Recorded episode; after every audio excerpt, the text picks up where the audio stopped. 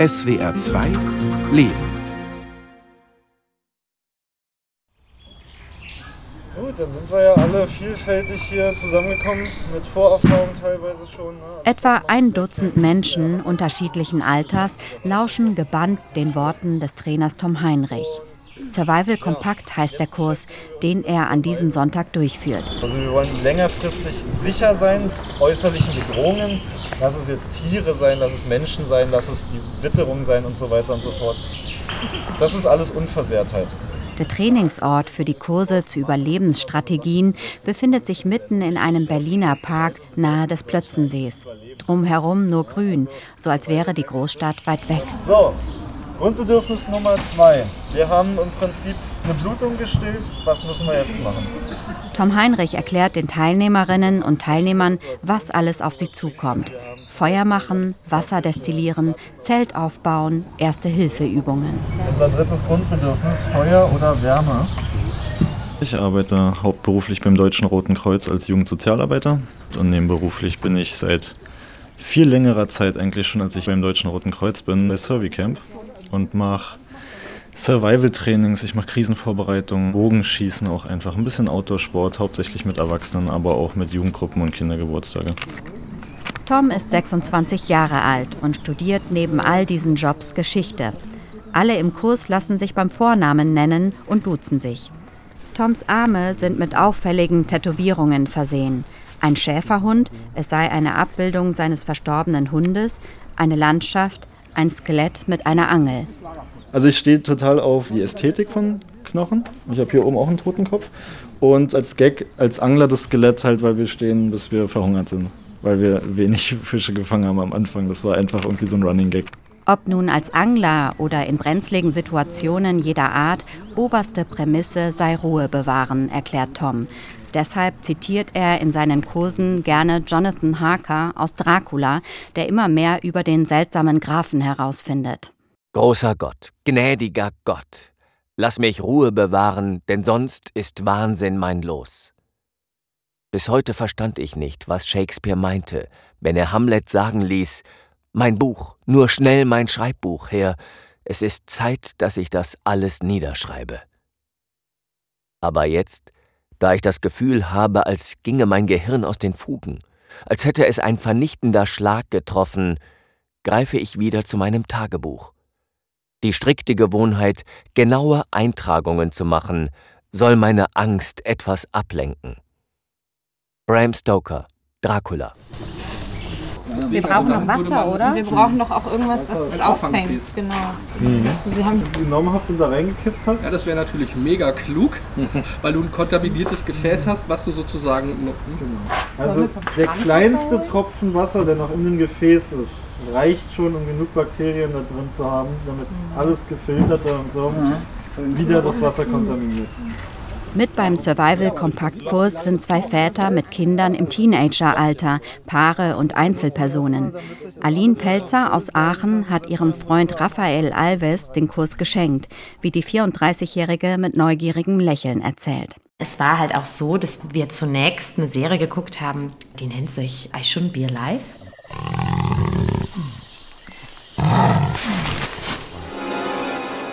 Dort verirren sich immer wieder Leute im Urwald oder im Wald und so. Oder sie kommen in wirklich brenzlige Situationen. Und das war dann so ein bisschen Adrenalin neben unserem langweiligen Alltag während Covid, wo wir alle nur zu Hause sein mussten. Aber es hat doch dann auch irgendwie was ausgelöst, wo wir gedacht haben, naja, was wäre denn, wenn uns das passieren würde? Die Serie hat Aline daran erinnert, wie sie mit ihrem Freund durch sein Heimatland Brasilien gereist ist. Wir sind auch schon im Amazonas gewesen, haben dort übernachtet. Wir sind da, wie gesagt, auch gerne wandern und so. Und wir haben aber tatsächlich von Tuten und Blasen, wenn es dann um Sicherheit und um ja, Vorsorge für sich selber geht, keine Ahnung. Also mich könntest du irgendwo aussetzen im Wald, ich würde nicht nach Hause finden. Mit Feuerstahl, einem handlichen Stahlstab und einem flachen Stein versuchen die beiden ein Stück Birkenrinde zu entflammen. Der 32-jährige Raphael Alves ist erst als junger Erwachsener nach Deutschland gekommen. Aufgewachsen ist er in der westbrasilianischen Stadt Campo Grande. In meiner Kindheit, wir haben mehrmals Stromentfallung gehabt und es war sehr normal, drei, vier, vielleicht fünf, sechs Tage ohne Strom zu leben. Aber ich glaube, es ist auch eine Möglichkeit hier mit dem Preis von dem Strom, die jetzt hoch sind und mit all diesem Kontext, dem Krieg in der Ukraine, es kann noch passieren. Ne? Und dann, ich glaube, es ist immer gut vorbereitet zu sein. Die beiden freuen sich, als nach mehreren Anläufen die Rinde endlich brennt. Als sie ihren Freunden erzählt haben, dass sie diesen Kurs besuchen, gab es ganz unterschiedliche Kommentare, erinnert sich Aline. Wir hatten ja auch keine Ahnung, was wird da jetzt passieren. Und diese Reaktionen von außen, das war auch lustig. Müsst ihr dann Regenwürmer essen oder müsst ihr dann Hütten bauen? Oder alleine schon dieses Wort Survival, das löst bei vielen sehr viele Bilder aus und sehr viele Interpretationen. Als Prepper oder Survival Freaks würden die beiden sich definitiv nicht bezeichnen. Wir haben uns ja nie für dieses Prepping-Ding oder so interessiert, aber ich glaube schon, dass das das Erste ist, was aufploppt, weil es natürlich auch, glaube ich, eine der Sachen ist, die als erstes kommuniziert worden ist. Aber das war überhaupt nicht unser Beweggrund, warum wir das gemacht haben, sondern eher auch so ein bisschen wieder ein Gespür zu bekommen, was kann man eigentlich alles nicht, wenn man mal ohne Medien ohne diese ganze Technik irgendwo ist. Das Wort Prepper kommt ursprünglich vom englischen be prepared. Übersetzt heißt das sei vorbereitet. Prepper bezeichnet Personen, die sich auf alle Arten von Katastrophenfällen vorbereiten. Erste Prepper-Gruppen entstanden in den 1970er Jahren in den USA. Die Bewegung schwappte dann irgendwann nach Europa über. Zeit und Notwendigkeit machten mich jedoch bald zu einem perfekten Naturhandwerker, wie es in gleicher Lage wohl mit jedem anderen geschehen würde. Heute ging ich mit der Flinte und meinem Hunde aus und erlegte eine wilde Katze. Ihr Fell war sehr schön, aber das Fleisch ungenießbar. Ich zog ihr, wie ich es mit allen erlegten Tieren zu tun pflegte, das Fell ab und bewahrte es auf. Daniel Defoe Robinson Crusoe. Eine der Lieblingslektüren von Tom Heinrich. Sein Interesse für alle Eventualitäten vorzusorgen sei schon früh entstanden. Mein Vater hat mich früher ganz klassisch mitgenommen, da war ich noch sehr klein. Ich glaube, die ersten Erinnerungen habe ich, da war ich drei Jahre und da waren wir im Wald angeln, campen und das hat mich seitdem immer schon gepackt. Und für mich war irgendwie immer dieser Gedanke da, mit wie wenig könnte ich das eigentlich auch noch machen. Und dann kam natürlich auch so ein popkultureller Einfluss dazu. Ne? Man hat dann irgendwann mal Rambo geguckt und sowas. John Rambo, dargestellt von Sylvester Stallone, ist ein wortkarger Vietnamkriegsveteran, der versucht, im Dickicht des Waldes zu überleben. Bereits in der Schule fing Tom an, immer mehr Dinge im Alltag mit sich herumzutragen. Erst eine Taschenlampe, dann kleine Werkzeuge. Später kamen Hygieneartikel und Erste-Hilfe-Set dazu. Inzwischen wiege sein Rucksack mit mehreren angebauten Taschen geschätzte 13 Kilo, sagt Tom. Er schleppt ihn täglich mit sich herum. Ich habe damit einfach die Intention, nicht nur mir aus irgendeiner hypothetischen Situation zu helfen, da geht es auch gar nicht darum, im Wald verloren zu gehen, sondern wirklich bei Alltagskrisen, kleine Alltagskrisen Menschen helfen zu können. Sogar Tampons führt er mit sich. Eine Kollegin oder eine Freundin könnte ja mal einen brauchen. Survival heißt ja nicht, dass du für dich alleine kämpfst. Und Krisen überwinden heißt auch nicht, dass du versuchst, dir selber ein schönes Leben zu machen, während um dich herum die Welt untergeht, sondern es geht einfach darum, dass man versucht, sozial und gemeinschaftlich eine schwere Zeit zu überwinden. Und das hat sich bei mir auch auf den Alltag übertragen. Also in so einer Situation funktionsfähig zu bleiben, ist wahnsinnig, wahnsinnig schwierig. Und Sachen, die, schon die Szenarien, die Tom im Alltag für am wahrscheinlichsten hält, sind Unfälle auf der Straße. Daher steckt sein Erste-Hilfe-Set in einer der äußeren Taschen seines Rucksacks. Bereits einige Male kam es vor, dass er Erste Hilfe geleistet hat, erzählt er. Vor einer realen kriegerischen Auseinandersetzung in Deutschland hat er aktuell keine Sorge. Aber die Dinge kommen ja oft unvorhergesehen. Ich denke mal, hätte man 2017 gesagt, es kommt eine Pandemie und ein ja, Angriffskrieg durch Russland, wäre man ein bisschen ausgelacht worden. Also das sind schon Horrorszenarien, die sind schon sehr real geworden, leider. Helfen sein angeeignetes Wissen über Überlebensstrategien und sein Rucksack dabei, Ängste zu überwinden? Wie es jetzt wäre, wenn ich es nicht hätte, ist jetzt schwer zu sagen, weil ich es ja jetzt. Ich habe zum Beispiel immer ein Multitool dabei. Also so eine kleine Kombizange mit einem Schraubenzieher drin. Und wenn ich dann aus dem Haus gehe, sei es auch wirklich nur, um mal schnell Brötchen zu holen, dann gucke ich an meinen Gürtel, oh, Multitool vergessen, ungünstig, brauchst du unbedingt zum Brötchen holen. Und irgendwie gewöhnst du dich an diesen Gedanken, dass du viel mehr im Griff hast, wenn du ein bisschen vorbereitet bist. Und sobald Tom weiter als bis zum Bäcker geht, hat er seinen großen Rucksack dabei. Manchmal hat er Albträume, dass ihm jemand seinen Rucksack gestohlen hat, räumt er ein. Eine Zeit lang hat sich Tom noch als Prepper bezeichnet, doch inzwischen sei er davon abgerückt, weil die Szene so in Verruf geraten ist.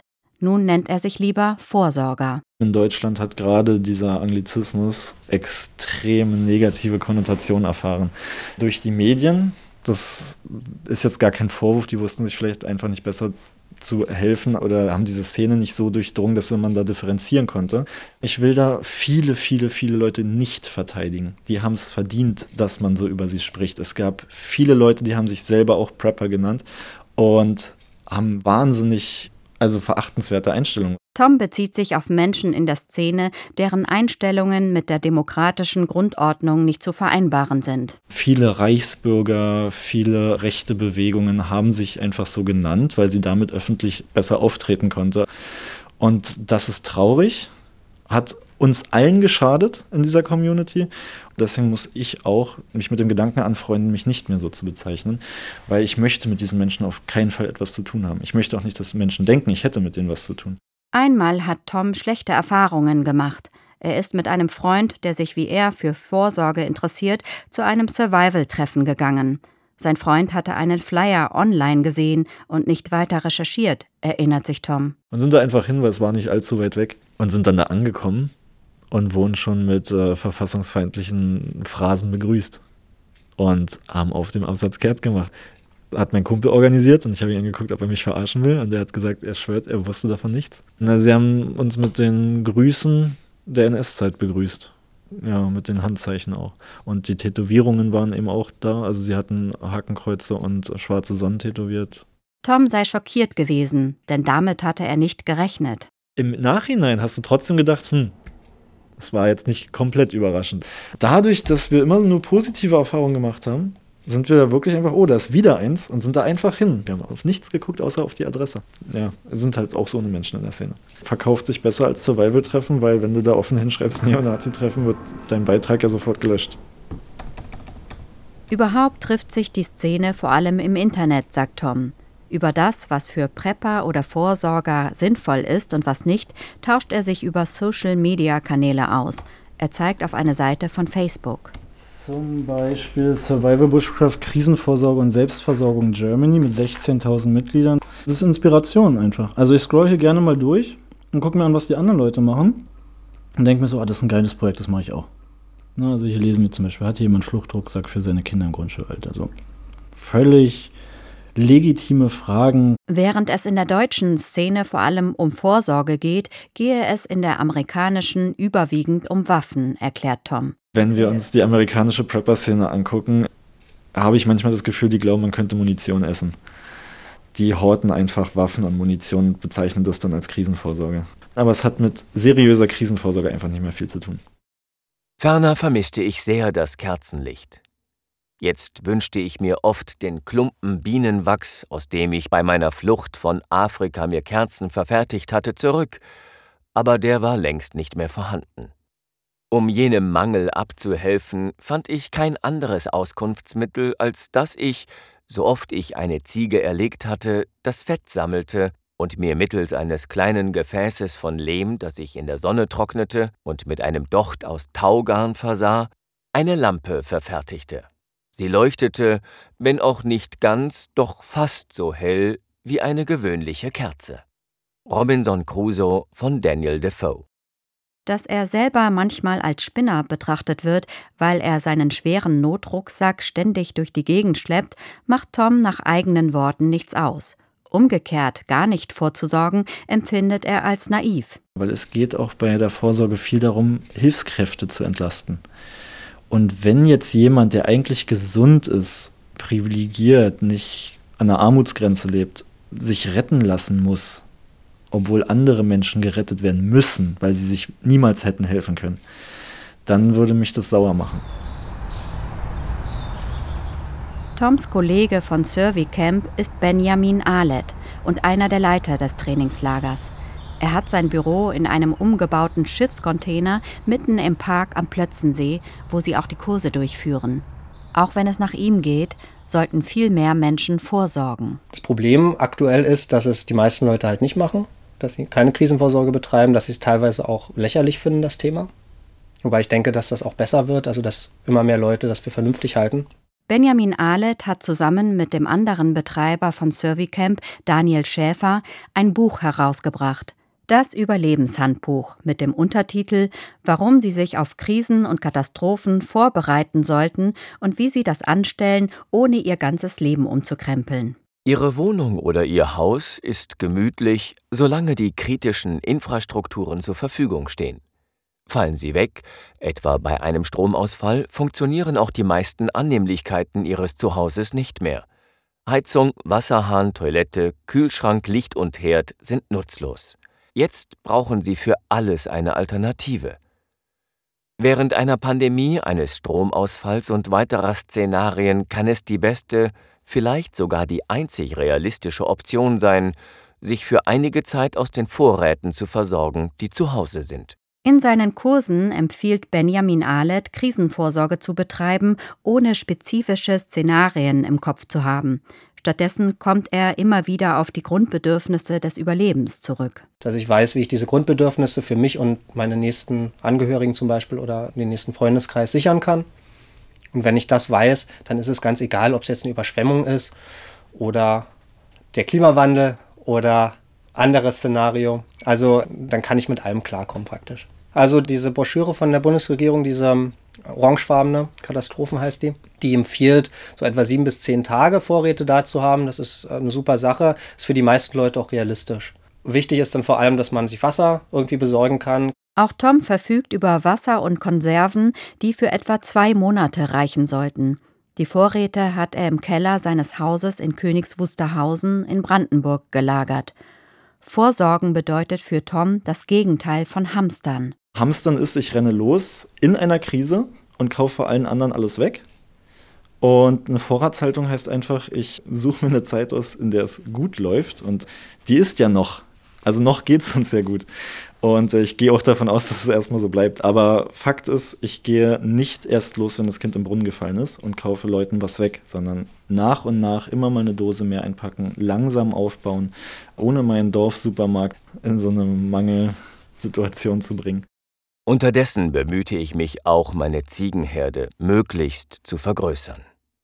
Der Herbst hatte sich jetzt eingestellt, und wenn die diesmalige Ernte auch nicht die reichlichste war, die ich überhaupt auf der Insel erlebt hatte, so entsprach sie doch unserem Zweck. Daniel Defoe Robinson Crusoe beim eigenen Anbau sei noch Luft nach oben, sagt Tom, der mit seinen Brüdern Haus und Garten in Brandenburg teilt. Wir haben dann in der Saison halt immer frische Äpfel oder Nüsse oder Himbeeren, Johannisbeeren.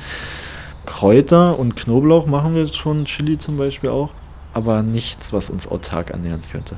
Also da bräuchten wir schon einen riesen Kartoffelacker oder so. Ich mache das mal kurz mit der Rettungsdecke nochmal vor. Im Survival-Kompaktkurs fordert Tom die Teilnehmerinnen und Teilnehmer auf, mit gold-silber schimmernden Rettungsdecken eine Trage zu bauen. Aline und Raphael sind nach Ende des Workshops sehr zufrieden. Ich konnte schon viele von den Sachen, die wir gelernt haben, aber es war trotzdem sehr gut, uns zu üben und ein bisschen mehr Theorie zu lernen. Ja, ich glaube, das war gut auch mit den äh, Erste Hilfe. Viele Dinge, die wir da gelernt haben, wusste ich nicht. Rettungsdecke? Ja, die, die Rettungsdecke zum einen. Ich wusste gar nicht, dass die so multifunktional ist, dass man da auch Leute mittragen kann, dass die so robust ist. Dann hatte ich gedacht, dass das Feuermachen auch mit diesem wie nennt man das, mit diesem Feuerstab, Feuerstab leichter geht und auch wie ich Wasser filtern kann oder so. Und wenn wir jetzt beispielsweise irgendwann mal ähm, wandern oder ja, tracken gehen wollen, dann sind das wirklich essentielle Dinge auch, um da auf so einem Pfad oder so wirklich auch zurechtzukommen. Vorräte haben sie bisher nicht angesammelt. Doch inspiriert durch Tom und seinen Kurs haben sie sich Fluchtrucksäcke angeschafft die sie allerdings nicht mit sich herumtragen, sondern zu Hause im Schrank platzieren. Das hier haben wir gekauft nach dem Kurs, also die Messer für den Kurs. Oh, das muss ich auch noch reinpacken. Ja. Es ist doch auch schöner, wenn man jetzt, wo es einem gut geht, sich um die Dinge kümmern kann, wo es sogar noch irgendwie Spaß macht zu gucken, oh, was kommt denn in so einen Notfallrucksack rein und uh, wie kann ich denn so ein paar Kartoffelchen selber an. Das macht Spaß gerade. Aber ich glaube, es macht keinen Spaß mehr, wenn man wirklich in der Situation ist, wo man es machen muss, wo man jetzt erfinderisch sein muss. Noch sind die Rucksäcke nicht ganz fertig. Auch wichtige Dokumente sollen da rein. Aline erinnert sich an die Überschwemmung im Ahrtal im vergangenen Jahr. Viele Menschen sind in den Keller gerannt, um Sachen rauszuholen. Das hat viele Menschen einfach das Leben gekostet, ja, weil die Tür zugegangen ist, weil die Wassermassen kamen. Wir können uns alle ausmalen, was den armen Menschen dort passiert ist. Deswegen finde ich das Thema total sinnvoll anzugehen. Gar nicht so ulkig oder so komisch, wie das auch so dargestellt wird. Auch bei Bombenentschärfung oder Hausbrand könnte man den Rucksack einfach greifen und los. Wie Tom befürchten Aline und Raphael aktuell keinen Krieg in Deutschland. Aber ich denke, wir in Deutschland beziehungsweise generell in Europa die letzten Jahrzehnte wie die Made im Speck haben wir gelebt. Und durch diesen Krieg in der Ukraine, da ist unsere heile Welt hat Risse bekommen. Vorher war immer alles sehr, sehr weit entfernt. Raphael macht vor allem die zunehmende Inflation Sorgen, die auch zu mehr gesellschaftlichen Spannungen führen könnte. Essen wird teuer. Wir sehen schon Inflationen, äh, dass in Deutschland man würde nicht mit das rechnen. Ne? Es ist die höchste Inflation seit mehr als zehn Jahren hier in Deutschland. Auch die anderen in dem Kurs glaubten nicht an den großen Zusammenbruch des Systems. Wie Raphael und Aline ging es ihnen um Tipps, die sie in Notfällen handlungsfähiger machen. Es waren ganz normale Menschen. Man kriegt noch mal so ein bisschen mit, was man eigentlich für Vorteile von dieser Szene hat. Doch eine gewisse Vorsicht sei in der Prepper- oder Vorsorger-Community geboten, rät Tom. Und das nicht nur wegen seiner Erfahrung mit Neonazis. Es gibt Weltuntergangsfanatiker, die sich quasi auf eine Krise freuen weil die staatliche Ordnung dann zusammenbricht. Wahnsinnig absurder Gedanke, gibt es aber. Und das Ding ist einfach, dass äh, wir natürlich niemals auf eine Krise hoffen. Wir wissen nur, dass es historisch betrachtet wahrscheinlich ist, dass wieder mal was passiert. Wir hoffen aber nicht drauf.